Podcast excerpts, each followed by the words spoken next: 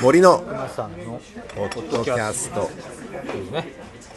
おはようございます。はいおはようございます。今日ははい。朝6時。嘘ばっかり。ね。もう日が暮れてるよ、はい。あの久しぶりにあの外ロケですよね、久しぶりだよねロケって。そうですか。じゃない？最近は Zoom Zoom 覚えたからさ。ああんまり覚えたから。うん覚えたからあんまり出てないよね。そう言われてみると、うん。外ってあー立石以来。ねあそうかもしれないね。あの評判が悪かったね。はい本当にあのちょっと音響ね、ん。問題はちょっとあります、今回も多分あると思いますけどね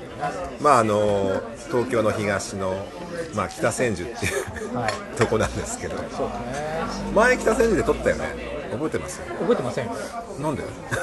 いや酔っ払ってたからじゃないですか。違うよ酔っ払う前よ。酔っ払う前？カフェで。ああカフェね。それも覚えてない。です、そのだからそのその日のことは酔っ払って全然覚えてない。なんなのもうい。いや撮ったのよ一回ね。いや撮ったのは覚えてます、だから内容は覚えてほらマスターがいるさ。知って。ますよでもそこで今日も撮ろうと思ったんだけど、ちょっとひ人がいっぱいだったから、もう一個のねあの とこに来ましたけど、結構もう昭和からあるような。そういいよねこういうカフェね、まあ、そこにこうあのちょっとして、あのやろうと思ってるんですけど、まあ、外ロケっていうことは、あの何か理由があると。つまり誰かに会いに行ってるってことでしょ。うね。はい。そういうわけで今日はゲストを、あのお迎えしてるんですけども、まあ教員研究者の方ですよね、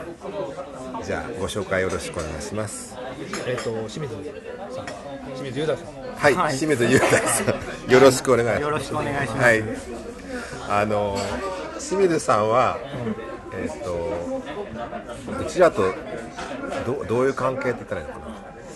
いやまあ独独協の子も教員あ非常勤そう独協でも教えてねらっしゃるしいろんなところで教えてらっしゃるんだ委けど、あとはそうあの学会のねその論集で熊木さんにはお世話になりましたよすみませんなんか切れちゃって。ねいろいろあったらしいね。いや全然もう楽しくはい。私はねフランスずいぶん留学中昔から知ってますよね。はい。あそう。なんだ多分お互い20代の時から知っていやもうそうですよ、あのパリでねあのなんかどあの研究会があの日本人留学生のがあのあったんですけどそこで森井さんがあの来られて発表してた時に多分最初にお会いしたんだと思いこます。れ名前言っちゃまずいよ。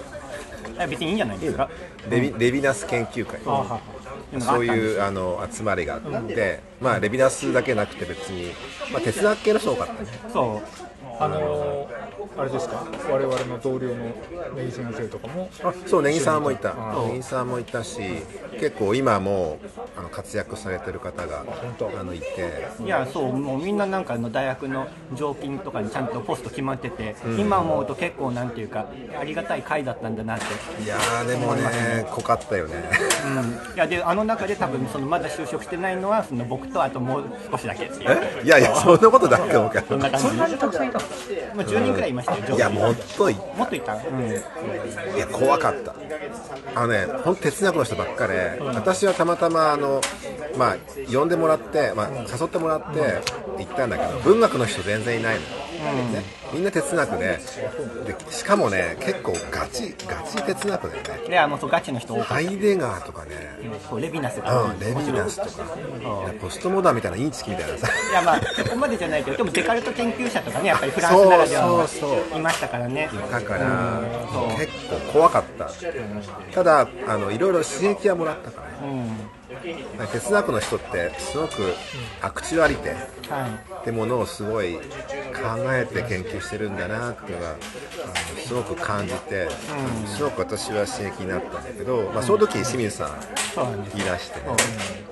当時まだ25とかですよそう若かった。そう。25で留学してたのはい、僕はあの早かったんです、ちょっと留学するのが、あの当時まあ今もう結婚しちゃいましたけど、当時のその恋人が、あの仕事の関係でそのフランスに行くってことに分かってたんですよ、だからその僕は博士1年だったんですけど、まあ、あのあのが大学のその、まあ、あの日本の大学は一橋だったんですけど、その留学の奨学金もらって、あのパリに2年間住んでたんですよ。あじゃあ学生結婚まあそうですね学生結婚でしたね。そう。でその後あのパリで2年過ごした後もうあのあの妻はあのアフリカに行ったので、まあ、僕はあの、まあ、リールになんかあのああそう。飛んでったっていうああそうなんだ。博士からは感じですいやとにかくね、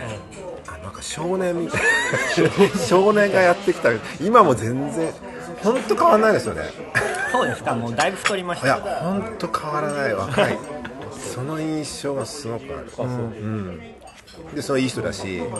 話面白いしっていうふうにあの今日はだからそういう縁であの来ていただいたんですけどありがとうございます。やこちらこそ。お忙しいとこ。ろそういうわけであの、まあ、清水さんはあの、まあ、フランスにもいらして、まあ、今ちょっとお話してたけど哲学なんですよね。あそうなんですよ、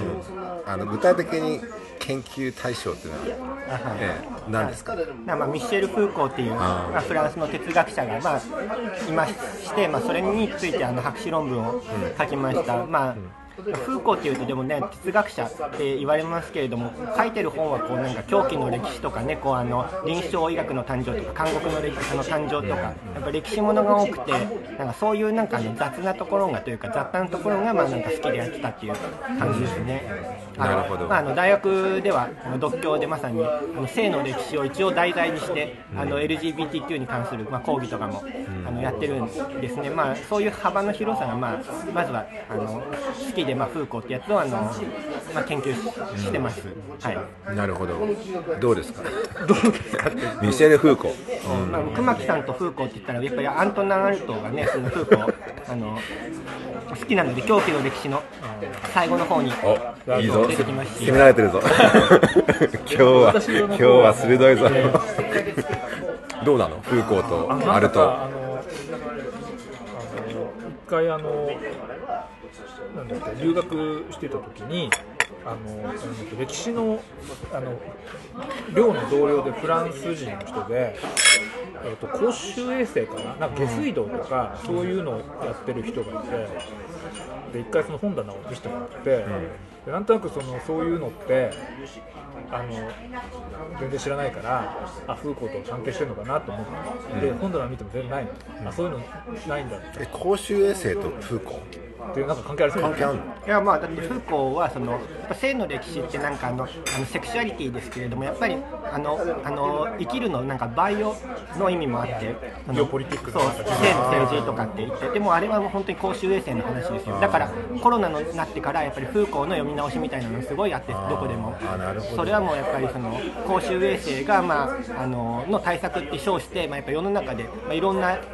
なんて言うんでしょうね、ことが変わっちゃうから、まあ、それを見極めようとするために、まあ、とりあえずフーコーがあの、まあ、ペストとかあのあるいは天然痘について、まあ、あの返したあの講義を、まあ、みんな読み直して今をちょっと考えてみるみたいなことをやってました。でもなんかあんまりうまくいかなかった感じが個なんか人的にはしそれでその人に聞いたら、んなんかいや別に我々の業界でフーコーまともに読んでる人いないほとんどいませんみたいなちょっとちょっとなんか嘲笑混じりというか、なんかまああの多分だからその歴史学としてはあの結構あの大雑把なこと言ってる人なのかなっていう印象がちょっとありました。まあ、それは歴史学じゃないですからね。そう歴史学者からはそのなんかお前のあのなんかフィクションだみたいなこと言われて哲学者からはその哲学的じゃないみたいな話で、まあ系譜学。そうもう間を言ってる。自分のことをでもそのなんか真理の歴史を書いてるみたいなことを言言っちゃうから歴史学者からしたらまあほとんどはやっぱりなんか、まあ、宙を浮いてるなとは思うでしょうね、まあ、擁護してる歴史学者もいましたけどねポール・ベーヌとか。あのフーコーは歴史の書き方を変えたみたいな。本とか書いちゃって。なんかでも私はやっぱり文学的なうん。人だろうなっていうのはすごく印象としてあるだからもちろんすごく論理的であの資料を使って、まあ、どっちかと実証的でしょ、はい。あのあの辺の時代の哲学者他の哲学者と比べるとね。だからすごくあのあの読むと理解はできるし特にフランス語で読むとすごく明確にあの内容が伝わってくるけどでもなんかやっぱどっかで文学のなんか魂がある人でそれは後期のなんか、ね、晩年の本当に最晩年のあの講義とかね。結構もう自分語り 自分語りで自分にこう回帰してくるってところはやっぱり文学の人なんだなって私はすごくする。なんかこれはなんていうか個人的に聞いてみたいことでこうなんかゲストで呼ばれてるのにこうなんか聞くのも恐縮なんですけど森井さん結構なんか晩年の風光が好きですよねでもフーコーっていうと普通文学者だとなんか最初の狂気の歴史とかの話をしてるところが一番多分好きだと思うんですよ。だってそもそもちゃんとあのバラブランショとかバターユロンとか書いてるのはやっぱりクロソースキーとか。あの結構若い頃ですからね。で晩年はもうなんか文学とかあんま語んなくなっちゃってもうヌーボーロマンとかにも辟易したみたいなことを言うんですよね。でそのなんて言うんでしょうね。扱っているテーマとしてはそのまあ古代哲学っていうのはある種のなんか生き方そのものだったっていうまああのピエール・アドっていうなんか、まあ、あの古代哲学の研究者がいたんですけどあの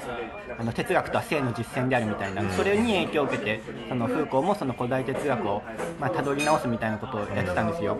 でそれは何て言うんでしょうねこうなんかジジッドのそのなんか、あのー生き方みたいなのとその晩年のフーコーの探求みたいななんかちょっと関わってみたりするんですかね。あの私まあ私結構あのフーコー好きで 結構読んでたんだけどあのなんていうかなもちろん狂気の歴史とか性の歴史なんかもすごくあの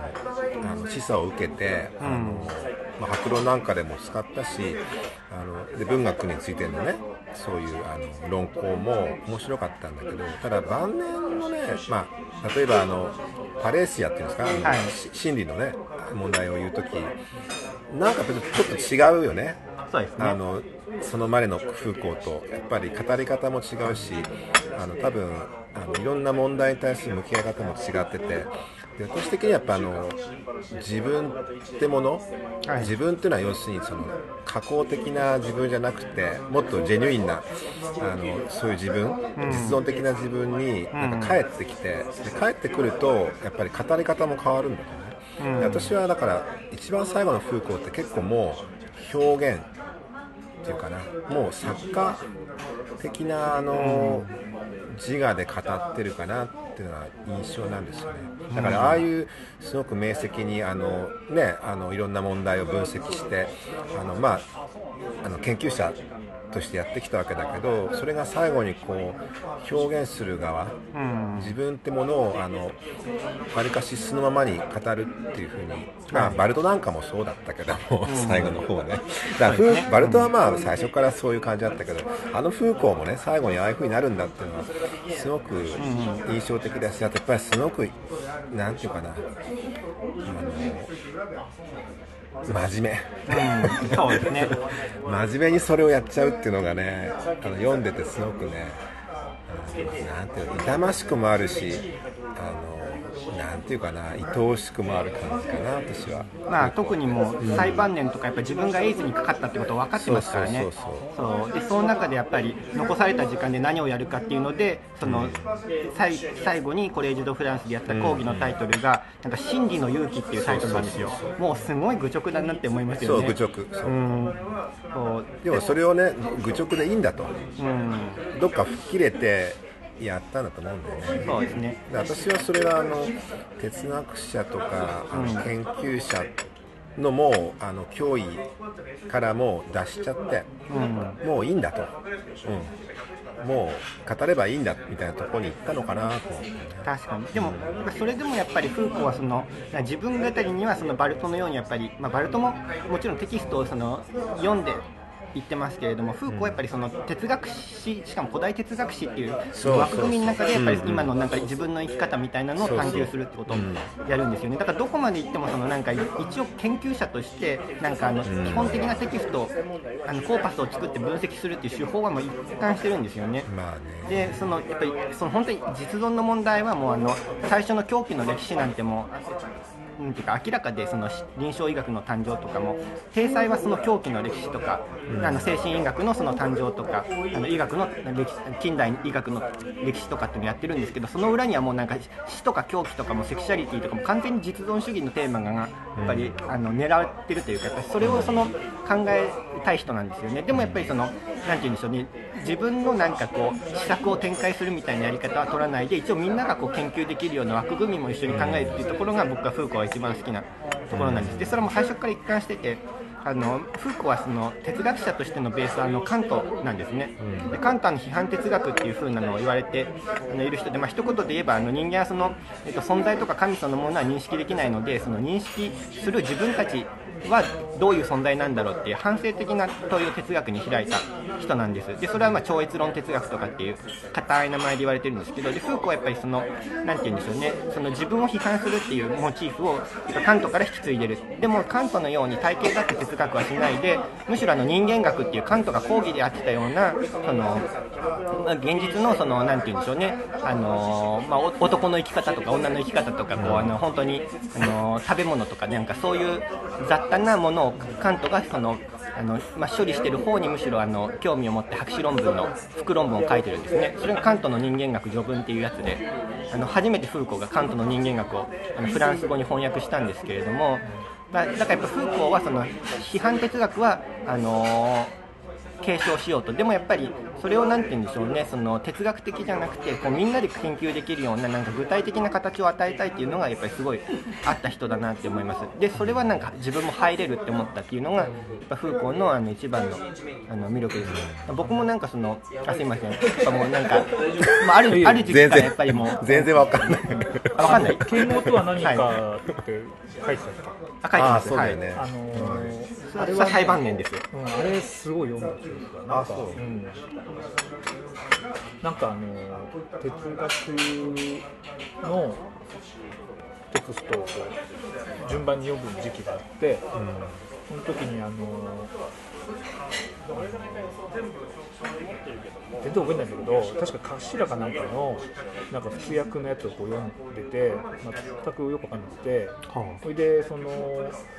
でその時にフーコーのあの啓蒙とは何かすごい短い文章だったと記憶してるんですけど、はい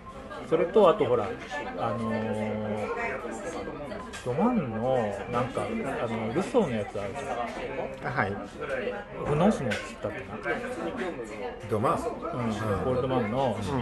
リナンシエーション、あの英語だ、もともと英語でリナンシエーションっていうあれだったんですけど、それは2つ読んで、当時な、あなるほどと思った記憶あるんだけど、あんま覚えてないんだけど、なんかそういうなんかこう哲学史のお勉強みたいなことをするときにこう、フーコーみたいな、割と僕のあの授業でフーコーを取り上げるってことはあるんですか？ちょっとだけ取り上げますけれども、基本的には授業はそのあのあセクシャリティの関す。る授業をやってるんですけど、まあ、今のその LGBTQ の人たちのその問題とかあるいはこう簡単なそのゲイとレズビアンの歴史みたいなのをやってます。でフーコーがそのあの性の歴史っていう本を書いたのはやっぱりそれなりのインパクトがあの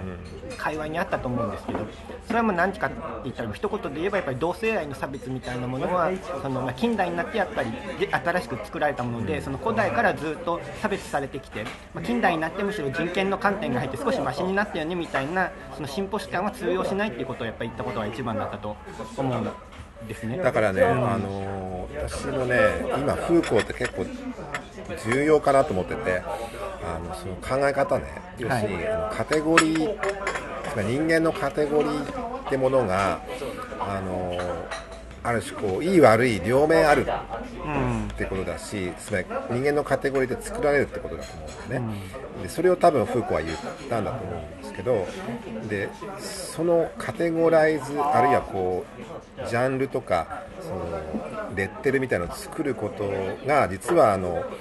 権力がそこに発動してるっていうことでしょ。ででそれは多分 LGBT とか今すごく多いじゃないですかカテゴリーがね、でそのことと多分つながってくると思うんだよね、ででそれをあの私なんか LGBT の話を授業でお話しするときにあのいろいろ、まあ、LGBTQ とかね、A とかねあのいろいろあって X とかね、はい。でそれをまあ説明するんだけどそうするとねあの大体こうあの大半の反応っていうのがあってあの例えばレポートなんか書かせるとあのどういうふうに言ってくるかっていうとその LGBTQ っていう人たちのことがねあの自分はあの理解できないけどもでも今多様性の時代だからこういう人たちのことを理解して許容してあげなきゃいけないと。私たちの社会は、ね、こういうあのマイノリティの人たちのことも考えてあのそういう人たちを理解しながらあの社会を作っていかなきゃいけないと思いましたっていうふうに書いてくるんですよ。まあそうですよねね、大半の人は。でもその時にあのいつも言うんだけど私たちの社会はこういう人たちを理解し許容していかなきゃいけないその私たちの中に LGBT は入ってないってことなんですよってことを言うわけね。そうするとはって気が付く人とえ何言ってんの？って人と2つあるんですけどつまりあのおそらくその異性愛者マジョリティの人たちその LGBTQ の話すると対岸のお話って思っちゃうんだね。自分たちと全く違う世界の話。それを対岸から眺めてああこういう世界もあるんだって思ってるっていうのがあるわけ。でそうするとあの LGBTQ もちろんそういうものがあってそれぞれには定義があるってことを言わなきゃいけないんだけどでもそれはある種本質主義マイノリティ主義つまり当事者たちが、えーアイデンティティを持って連帯するための便宜上のカテゴリーだったんでしょ、でもそれともう一個の考え方普遍主義っていう。つまり、まあ、今あのねあのなんだっけ SG、えーと S、SOGI ってね言うけど、はいはい。あの要するにジェンダーとかセクシュアリティの問題っていうのは、あのもっと普遍的であのみんなが要するに性自認とか、えー、と性的指向を持ってるそうすると LGBTQ っていうのも、まあ、か便宜上のカテゴリー分けでね本当はもっと流動的だし両義的だしでそこにもちろんその H、ヘテロセクシャルの人も入ってくるっていうのはそういうのは普遍的な普遍主義の考え方でそっちもちゃんと言ってあげなきゃいけないんですよね、でプラスそのカテゴリーってものがあくまで便宜上のもので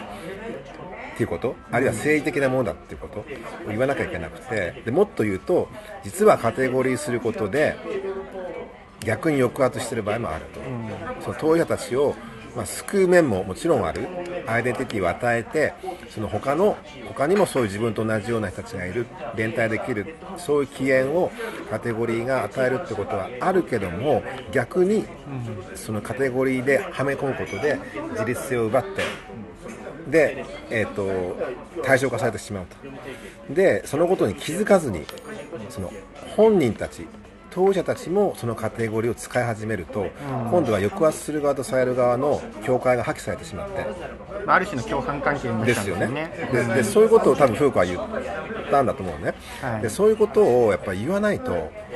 あのそれ全然全く分からずにあのカテゴリーだけなんか使ってそれがどういうものかを覚えてね、でなんか理解した気になっちゃうっていうのはちょっと危険だなっていうのね、だから LGBTQ の話するときは必ずそのフーコーの そのカテゴ人間のカテゴリーの話ね、作られるっていう。でそのことのあの問題っていうのもちょっと言ってるんですけど、それどどう思います？いやすごい大事だと思います、うん。やっぱり今そのなんて言うんでしょう、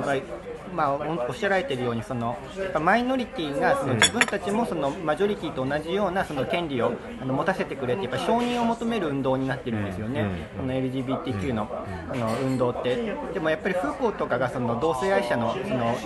ことをあの議論の訴状に挙げた時は違う生き方をあの求めるって話だったんです。だからみんな違う方向に行こうっていう話だったと思うんですそれが今はやっぱりあのまあなかなかそれではその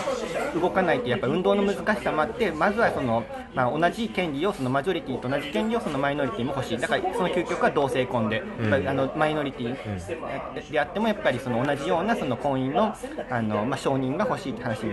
なってるんです。でやっぱりこの裏にはそのやっぱあの批判をするっていうことをなんかあの社会が徹底的にこうなんて言うんでしょうね。あの価価値を下げてるっていうことがあるような気がするんですね、その違う権利を求める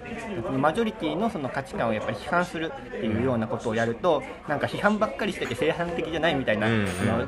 なんかちゃちゃ入れみたいなのがすぐ飛んでくる、あののとその LGBTQ の人たちがそのなかなかその社会がそのむしろ変わらなきゃいけないということを言いにくい運動として、あのそれはやっぱりある程度つながってるだろうなって思うんですね。でさっきも言いましたけどやっぱフーコーのあの思想の根幹は、まあ、やっぱ批判にあって、まあ批判哲学を継承してますがやっぱり哲学よりやっぱり批判の人なんですよね。で僕はそれがすごい好きで自分もなんかもうなんかを構築するって気がなくてやっぱり批判的なあの生き方がしたいと思うようなのがあってやっぱフーコーに惹かれてるのが そういう理由なの？あいやもうそれ一番ですよ。今ね批判のって話だったけど哲学であの否定性って言葉でしょ？ありますね。否定性と批判ってどう違うんですか？それはすごい難しい問題ですね、うん。でも、まあ、否定性はあのなんて言ったらいいんでしょうね結構あの特に20世紀のまああの戦後って言っていいのかな、はい。あのまあ要するにこう現代思想のこう担い手たちってはい。否定性って結構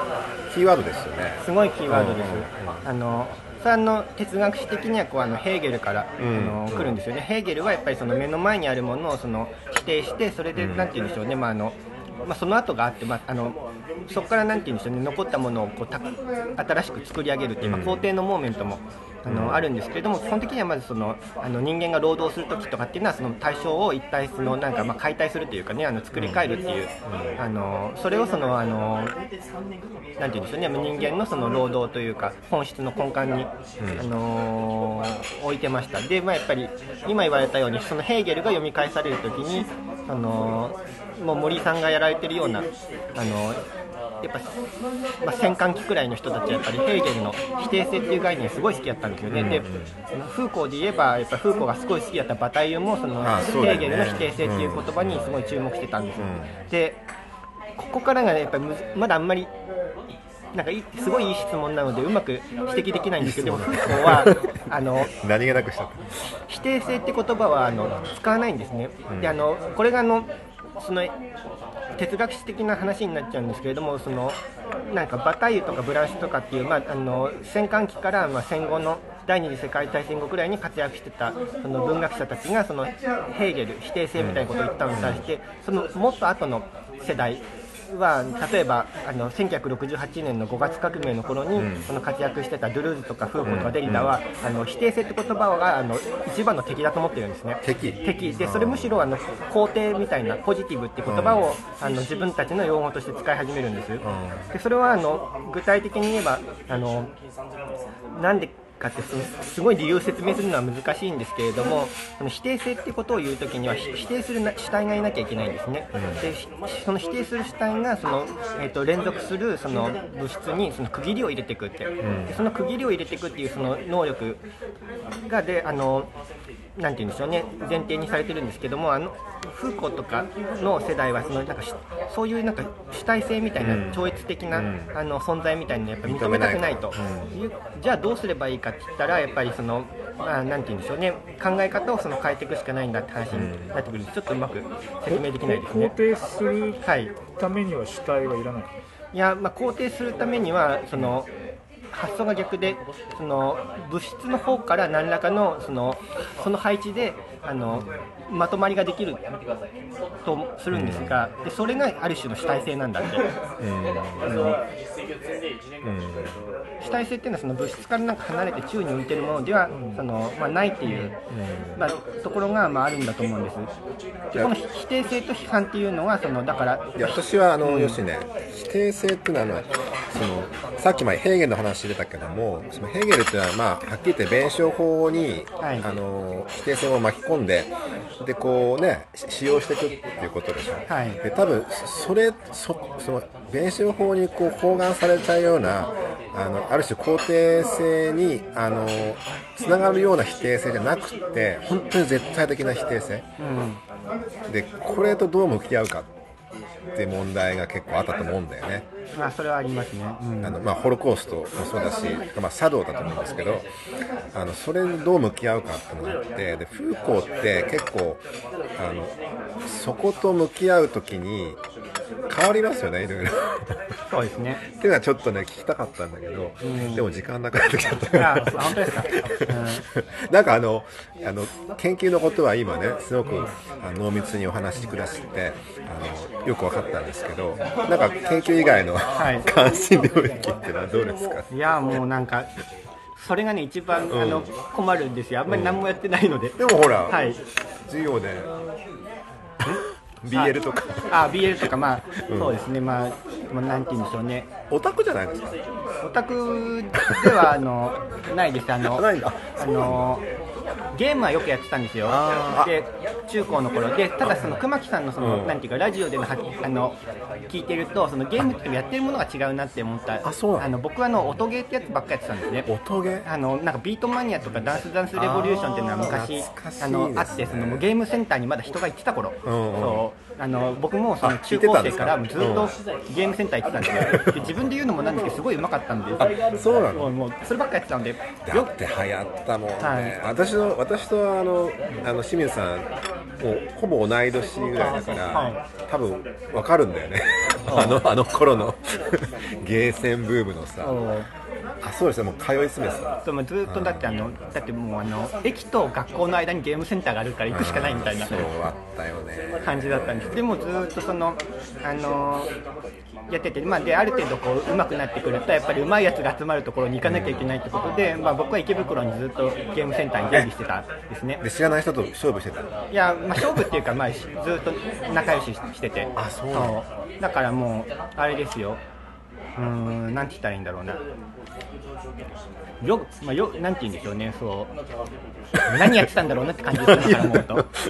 何ニヤニヤしたから言ってうん。やっぱりゲームに、はい。あのコミュニケーションを求めるか求めないかの違いですよあもう僕は求めてないタイプでいやでも、あのゲーセンでもも行くっていうそう誰か一緒にみんなとやるんだから。そう、うん。あの僕はもう基本的にはそのまあ僕はあの大丈夫麻雀フリーで行くようなもんだよね。あーまあねまあそうそうそう。そうでしょ？悪魔さんもね。僕はゲームは奈良トロジーってえ？奈良トロジーって何言ってんねいやいやあの どういうこと？要するにだからそのあのスストーリーをどうやって語るかっていうその手段としてゲームがあの、うんあの他の小説だとか映画とかと違うことやってるなと思ってあそういう興味なの。そうですあのそう。だからなんかそれもやっぱりあれですよね。なんかあの思想というかなんかまあそういうの好きな人だったらなんか大きな物語とかねなんか話をあのまあ大塚英二みたいな大塚英二とかそう。どうななんかあのた単純にさあの、その今最近書いた論文でもあったんだけどそのえっ、となんていうのかなその詩とかでもこうリニアにこう進まないようにこう20世紀にあのあの語りをね、まあ気象転結みたいにこううん、そういうような戦場に語らない。うんそういうふうにあのあ、まあ、気象点結が単純にもうあの順番に書き読めない順番にね、そういうようなことをやっている中で小説ってまあリニアに読むじゃないですか普通に。うん。まあそうじゃないのもあるけどそうそうそう。あのだからそういうあののがその特にオープンワールドのゲームとかだとあのそうじゃなくなってるっていう話なのでだから全然音ゲーとかじゃあ RPG ね。RPG だけじゃないんだけどまあ、うんあのそう。だからゲーセンに行ってやるようなものではあじゃあ、同じゲーム好きでも違いうやでもあれですよそのなんかまあそういうなんかロールプレイみたいなその一本線が通ってるのではなくてこうプラットフォームを用意されてである意味なんかみんながそのなんか個々のそのサイドクエストみたいなのをやっていくとかっていうのではあのまあ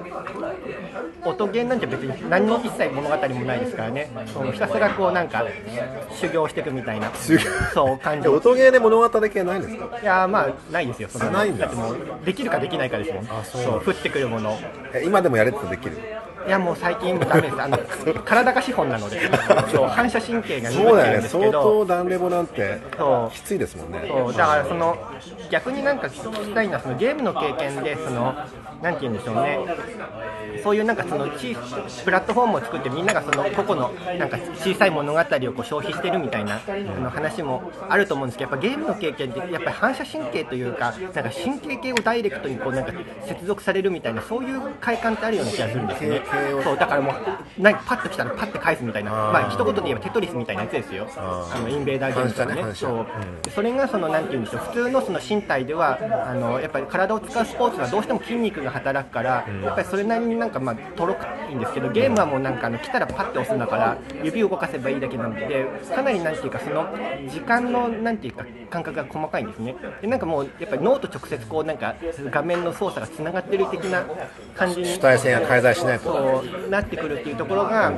個人的にはあの、まあ、あの一番ゲームの、まあ、好きだったところです。だからもう一言で言うとあんまりいい比喩じゃないんですが動物的みたいななるっていう話た 動物ね。そう。だからあのねまあ界隈ではこう有名ななんか動物化するポストモダンって本があるんですが、あれってゲームゲームもそう。話してましたっあれは多分あのいわゆるノベルゲーとか。そう。けノベルゲー？でもまあノベルゲーですけどやっぱりあのノベルゲーもそのプラットフォームがあってあんまこうなんかあのきちんとした直線的なストーリーじゃないとか、まあ、それなりに複雑な物語の構造があるんですよってことを、まあ、い言った本だとは思うんですよ。でも今僕が言ったようなあんまりこう神経系にこうなんか接続してくるっていう、まあ、また別種のなんかあのでも多分そっちの方が多いと思うんですよ。あのゲームの大会とかするのはね。そう。はい。ストリートファイターとかでもいいんですけど。あそう。そういうなんかゲームの側面みたいなのもやっぱり今のやっぱりゲームやるにもやっぱそういう哲学的にはい捉えてるいや、あの違うんですよ。あのゲームをあのあまりにもやってたんですよ、僕あの本当になんていうか。なんて言うんでしょう。ね、もう毎日その部活のようにそのずっとゲームセンターに行ってたので、あの10年くらい、10年？そうだからあの中学 2, 2年くらいからあ中学二年から？あびっくりした。はい、そう。高校からだったら結構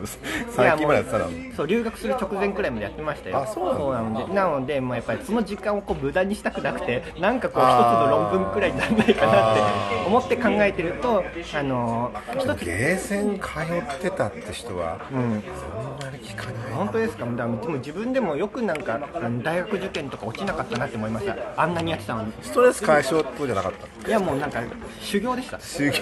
そう。そう修行ですよもう。本当戦ってますから俺より強いやつに会いに行くみたいな。やっぱりやっぱりそうねフリーマージャンみたいなもんだね。そう。でなんか、まあ、そう一つ言いたいのはなんかあのこれも熊木さんに聞いてみたいんですけどやっぱゲームってそのなんか今言ったようなその反射系みたいなのがあるからなんかゲームミュージックってちょっと独特な気がするんですね、一言で言うとそのなんかあの、まあ、ネットでも好きな人はこうなんかこのゲームのなんかボス曲がこれみたいなのとか聞いてこうもう気分盛り上がってるみたいな、あるんです。けど明らかに BPM が速いんですよ。多分。シーンもすごいなんかうるさいし、あのであれはなんて言うんでしょうね、やっぱりそのゲームっていうインターフェースがあるから、その反射神経をどんどんどんどん強要してくるって速いスピード、ただ逆になんかそれに合わせてなんかゲームの音楽もなんか速くなってるような気がするんですね、でもなんか、ひいてはなんかちょっとテクノとかと違うジャンルになってるんじゃないのっていう気がして。あいやそれはでもあそう。の例えばさ、はい。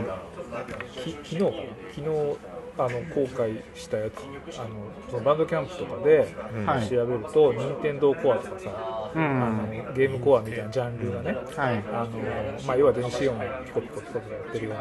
うなあそれが何？あの配信されてんだ？配信っていうか、まあ、うんそういうタグ付けがされてるやつあそうがまあ、あるけど、まあ、でも、あの僕がやってるそのあの RPG とかだと、もうちょっとなんかこうオーケストラ入ったりとかさ、そういう、うん、そういうのがあって、別にそんなこう、あのちゃこう速いテンポでっていうものを、今、あのフォースポークンっていうのをやってるんですけど、あんまりそういうのは感じないので、まあ、あの、うんなんか何？せっかくゲームの友達ができると思ったら全然噛み合わない。やっぱりいろいろなんだねゲゲーマーもね。思いますだまあなんていうんでしょう。そのクラシックとかをこうなんか弾いてくるのはそれはそれでもちろんあると思うんですよ、まあ、さっき言ったドラクエとかまさにもうねあの最近亡くなったあのそう。あのけ？杉山。あ杉山。そう。杉山。とかがやっぱりそう。あの作ってるんですけどなんていうかあの後からなんか歴史50年くらい経ってから振り返ってみてやっぱなんか変なもの作ってたなっていう感じがあるような気がするんですよ。そのもうシシューティングゲームの音楽とかね、そうでなんかそそれがあのなんて言うんでしょう。やっぱりお音楽のジャンルで映画音楽ってジャンルあるじゃないですか、もう何よ映画音楽って話ですけれども、あのやっぱ映画に音楽つけてるだけのはずなんですけどやっぱりそれは映画ってメディアがあるからなんかある種の音楽になんかあの形を与えたってところがあるような気がするんですね。もう今映画音楽ってないですからね。まあ確かに。ほとんどタイアップで。うんサントラってないの？いやあるけどもう廃れてるよね本当に。やっぱりバジェットの問題だと思う。まあ確かに。あとアニソンとかもね。そうね。でアニソンもやっぱりなんかジャンルとしてなんかごったに的な感じのあるはずなんですけど。えアニメ興味ないんですか？いやなんか昔見てたんですよ。だからそのゲームセンター行ってる頃はやっぱりその、まあ、学校もそうですけど周りにアニメとか好きなのがいたからその見てたんですけどもう一人になったら全然見なくなっちゃってあ自分は好きじゃなかったんだなって逆に思いました。あそうなの？そう。だから昔のはなんか割と知ってるんですけど今はもうあのガンダムしか見てませんガンダムは見てる。ガンダム。は見てます。なんかもう子供の頃からこうあのプラモ子供の小学校多分の頃は。ね見てるもの一緒だったもんだよね。そう。プラモデルよく作ってたんですよガンダムの。プラモデル。そう。あガンプラね。ガンダムってやってなかったよいやねやってましたよ。あの再放送じゃなかっいやいやあの昔のガンダムは再放送なんですけどそう。あのなんかなんか新しくそのもう今までのガンダムのそそう。う。あの時間たエヴァじゃないエでしょだって。まあ、エヴァは一番でしたけどねもちろん。ほら。うん。ね。そうでもなんかこれも森井さんちょっと話してましたけど「エヴァンゲリオン」の後版になでしこ機動戦艦なでしこっていうアニメがあってそれとかあの見てました？塾行く前に。ほらほら。ブブレンパワードとか？え？ブレンパードはあのワウワウでやってたんですよ。そうそうそう。あの要するにあのガンダムのその富野っていう監督が作った。エヴァにワウワウなんてて庶民は見てないよ。あそう。いやあの言われなくても生きてやる。あそうなんだいやまあ面白い アニメだと思いますよ、ああとさ、もう最後、フフランス、フランス語、まあ、一応フランス哲学だから、フランスですよね、そうですこうやっぱりフランス語はどうですか、フランス語に対する興味っていうのは、どっから、それともやっぱ哲学がやりたくてフランス語をもうそう。やったって感じ。じゃあ目的意識がやっぱりはっきりしちゃったのでレイさんもそうだったよね。うん。だからフランス語自体。哲学が先で、たまたまその哲学がフランスの人だったから、フランス語をやったみたいな。まあ逆はないんじゃない？あそう。フランス語が先でフランス語あのねでも私はそう。だったフランス語勉強してフランスをやっていくうちに仏文っていうのがあって。でもフランス語との出会いで言えば例えば、あのうちの母親なんかはあの今70ちょっと前くらいなんですけどやっぱシャンソンのブームの時期にあの、まあ、子供だったんですよ。だからあのやっぱシャンソンはあの家でも結構今でもその流してて、子供の頃からだからエディット・ピアフとか、なんとなくそのシルビー・バルタンとかはあ知ってたっていうのはありました。本当に。あとはなんだろうなフランス語特有っていうのはなくてまあよく日本にいるこうなんか左翼の典型ですけどアメリカが嫌いなのでそう。最後って言っちゃった。あもう自言分っていいの？は今いいですよそう。なんでも。カミングアウトしてそうなのでその結構バリサですよねバリさそん結構活動活動あそうかうんでもそれもアンガージアンガージマンしてるそうでもそれもやっぱり研究の一環でやっぱフーコーがあんなにそのなんかあのある時期から毎日朝の9時から5時まで図書館にいて、で5時終わって6時からあの家でその活動を集めてミーティングしてるって生活をずっとしてたんですよフーコーってだそう研究対象があのやっぱ活動してるのに自分が活動しないで分かるわけないじゃんっていうところは思いますお師匠さんのうん。知ってるお師匠さん誰だか。あのなんだっけ鵜飼そう鵜飼先生だね。はい。鵜飼聡。そうです、まあその人もそのジャン・ジュネット・デリラの、まあ、研究者っていうのが一応研究者としての肩書きなんですけどそう。すごいよね。活動家。ね。うん。あのいやそれねあの研究対象が活動してるからっていうのは、ゆ理屈当てはめると私の場合は研究対象が、あの精神。強制強制入院食らってるから私も強制入院食らわない同じようなもんじゃない。俺だって救急車乗ったんでしょ。まあ、ね、まあお腹痛くて乗ってるだけです。いやまあでもやっぱりなんて言うんでしょうね。いや迂回ゼミってのは怖いんでしょうね、いや全然怖くはないんですよ。そのあのまあ、議論がすごいしねまあでも集まってくる人は全然普通分の人じゃなかったんですよ。だからもう本当にあのいわゆるポスト植民地文学とか特に沖縄文学とかですね。あの在日朝鮮コリアンの文学とかが専門の人があの多かったですでフランスのことをやっててもやっぱりそのマグレブのその文学やってる人とかが多くてそのデリダーを研究したいみたいな人ももちろんその先生のゼミ入ってくるんですけど大体みんな消えてくんですよ途中で。消えてく？消えてくなんで続かないで。続かない。そう。だ僕の上でそのなんか同じようなフランスの哲学をやって、あのもうあのきちんとその就職までこぎつけた人っていうのはやっぱりもうあんまいなくてもそのなあの長野にいるあのあの馬場智和さんっていうレビナスの研究者とか、まあ、あと数人、馬場さんもすいるくらいよねあの人はでもやっぱり本当にものすごく精力的な人だよね。その真面目な人でちょっとなんかあのゼミ的にはなんかねあのむしろあの得意な感じそうなのうん。あのゼミははい。誰でも潜れる感じですか、あもう誰でも行ける。っていうかむしろあのあの一橋大学なんですけど、一橋大って社会学研究あの、しま、社会科学のその学校で、ま、経済学とか法律とか社会学があるんですけどそのなんていうか商業学校。そう商業学校でで僕がいたあの学科はあの言語社会研究科っていわゆるそのポスト植民地文学を扱うようなあの学科なんですけどもう大学院しかないんですね。だからもうあのなんか一橋の中でも浮いててでさらにその鵜飼先生のゼミはその言語社会研究科の中でもこうあぶれた人たちが来るっていうこうもうなんかいやなんかね流浪の場みたいな。すごい人たちだなっていう印象があるんですけど。いやそこをくぐり抜けてきた清水さんだから。だからあの最初に話戻りますけどその森井さんもあのいらっしゃってたパリの日本人のなんか哲学者研究会で初めてそのなんかあの哲学研究者たちの雰囲気を知りました。そうなの？そうなんですよ。それまではもう全然だからそういう人たちはあんま知らなかった学会にも真面目に。最初から馴染んでるから私はもう違法人だった先輩がその23人くらい導いてくれたからそう行けたんであって。あそこでそのなんていうかあなんか普通の研究者はこういう感じでそのなんかあの派遣費とかを取ってこういうなんか感じでこうあの就職するんだなっていうのを実例を見た感じでした。はい。まあそういうわけで今日はあの普通以上の研究者に来てもらいましたけど。お時間になってしまいましたけど。えいやとんでもない。もういろいろねお話聞いて。ありがとうございました。ありがとうございました。はい、はい